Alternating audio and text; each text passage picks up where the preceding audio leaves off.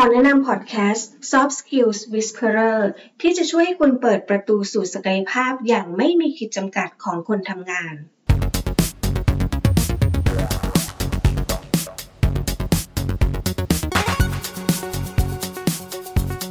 สวัสดีค่ะ ขอต้อนรับทุกคนสู่ช่วงเวลาของการ Up Skills ในการทำงานกับ Soft Skills Whisperer EP ที่ 37 วันนี้คุณผู้ฟังอยู่กับยุ่งสริยา ที่ปรึกษาด้านการสร้างวัฒนธรรมองค์กร และ Action Learning Coach ค่ะ ผลสำรวจของ m c k เคนซี่ชี้ให้เห็นว่า 70%ของโครงการการเปลี่ยนแปลงนั้นล้มเหลว ส่วนใหญ่ก็เกิดมาจากการต่อต้านการเปลี่ยนแปลงนั่นเองค่ะ ถ้าคุณเป็นผู้ที่กำลังบริหารการเปลี่ยนแปลงอยู่ นอกจากการสร้างความร่วมมือกับผู้ที่เกี่ยวข้อง และการทำตามกระบวนการต่างๆ ที่วางไว้ เพื่อสร้างการเปลี่ยนแปลงแล้ว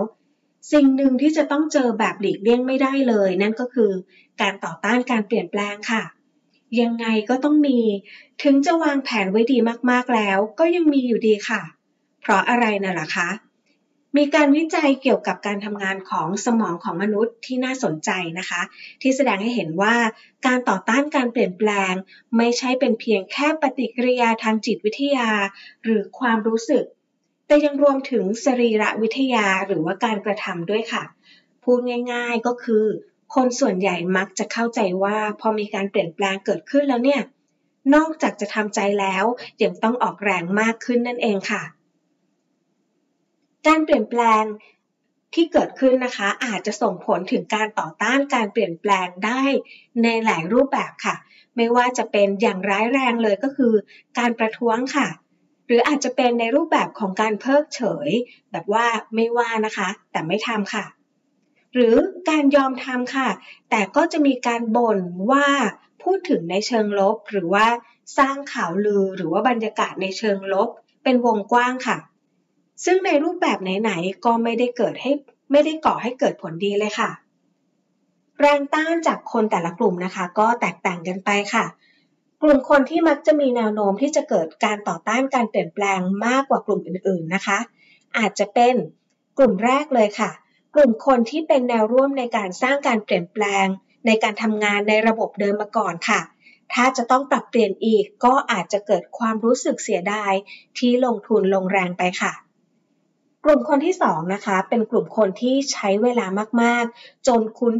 ชินกับแนวทางการทำงานแบบเดิมแล้วค่ะ แล้วก็ไม่เห็นถึงประโยชน์ของการเปลี่ยนแปลงค่ะ กลุ่มคนที่3นะคะเป็นกลุ่มคนที่เกี่ยวข้องโดยตรง แล้วก็จะต้องออกแรงมากเป็นพิเศษในช่วงการเปลี่ยนแปลงในช่วงเริ่มต้นค่ะ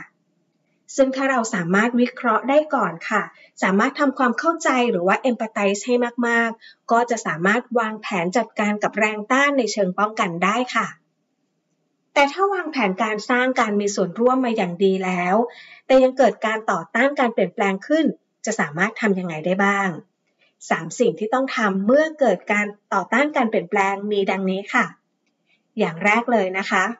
สื่อสาร สื่อสาร และสื่อสารค่ะ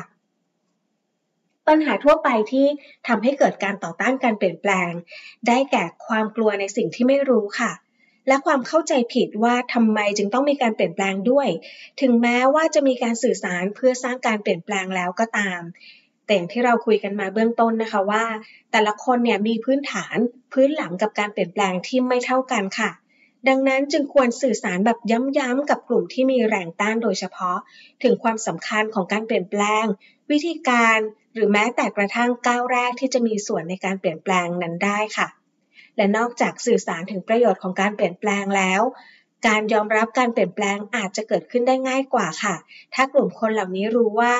ผลกระทบจากความเสี่ยงที่ไม่ทำอะไรเลย อาจจะมีสูงกว่าความเสี่ยงจากการเปลี่ยนแปลงครั้งนี้ซะอีกค่ะ ข้อ 2 นะคะ ให้การสนับสนุนในสิ่งที่จำเป็นสำหรับการเปลี่ยนแปลงค่ะ อย่างที่บอกว่า การเปลี่ยนแปลงสำหรับคนบางกลุ่มนั้นอะหมายถึงการทำใจยอมรับ และการออกแรงไปพร้อม ๆ กันค่ะ เพราะฉะนั้นลองสำรวจดูสักนิดนะคะว่า ยังมีอะไรที่สามารถสนับสนุนให้พวกเขาสามารถอยู่กับการเปลี่ยนแปลงได้ อย่างสะดวกสบายขึ้น ไม่ว่าจะเป็นการให้ความรู้ค่ะ การให้ทักษะหรือว่าทรัพยากรที่จำเป็นนั่นเองค่ะ และข้อ 3 นะคะ สุดท้ายเลยก็คือการสร้างการมีส่วนร่วมค่ะ หลังจากเริ่มการเปลี่ยนแปลงไปได้สักระยะนะคะ กลุ่มคนที่จะสามารถบอกเราได้อย่างเสียงดังที่สุด ว่าการเปลี่ยนแปลงที่เกิดขึ้นนั้นน่ะ work ไม่ work ยังไง มีข้อเสนอแนะเพิ่มเติมตรงไหน ก็คือกลุ่มคนกลุ่มนี้แหละค่ะ ลองหาโอกาสเข้าไปรับฟังความคิดเห็น และข้อแนะนำเพื่อสร้างการมีส่วนร่วมกับพวกเขา ในการปรับปรุงพัฒนา อย่าลืมชื่นชม แล้วก็ขอบคุณพวกเขาสำหรับความร่วมมือในการเป็นส่วนหนึ่งในการสร้างการเปลี่ยนแปลงด้วยนะคะ และนั่นก็คือ 3 สิ่งที่ควรทำเมื่อเกิดการต่อต้านการเปลี่ยนแปลงค่ะ แต่ยุ่งขอกระซิบดัง ๆ ตรงนี้เลยนะคะว่า เทคนิคหนึ่งที่ง่ายกว่าการรับมือกับกับการต่อต้านการเปลี่ยนแปลง เยอะเลยนั่นก็คือ ถ้าสามารถทำสามสิ่งนี้ ไม่ว่าจะเป็นการสื่อสาร การให้การสนับสนุน หรือการสร้างความร่วมมือได้ดี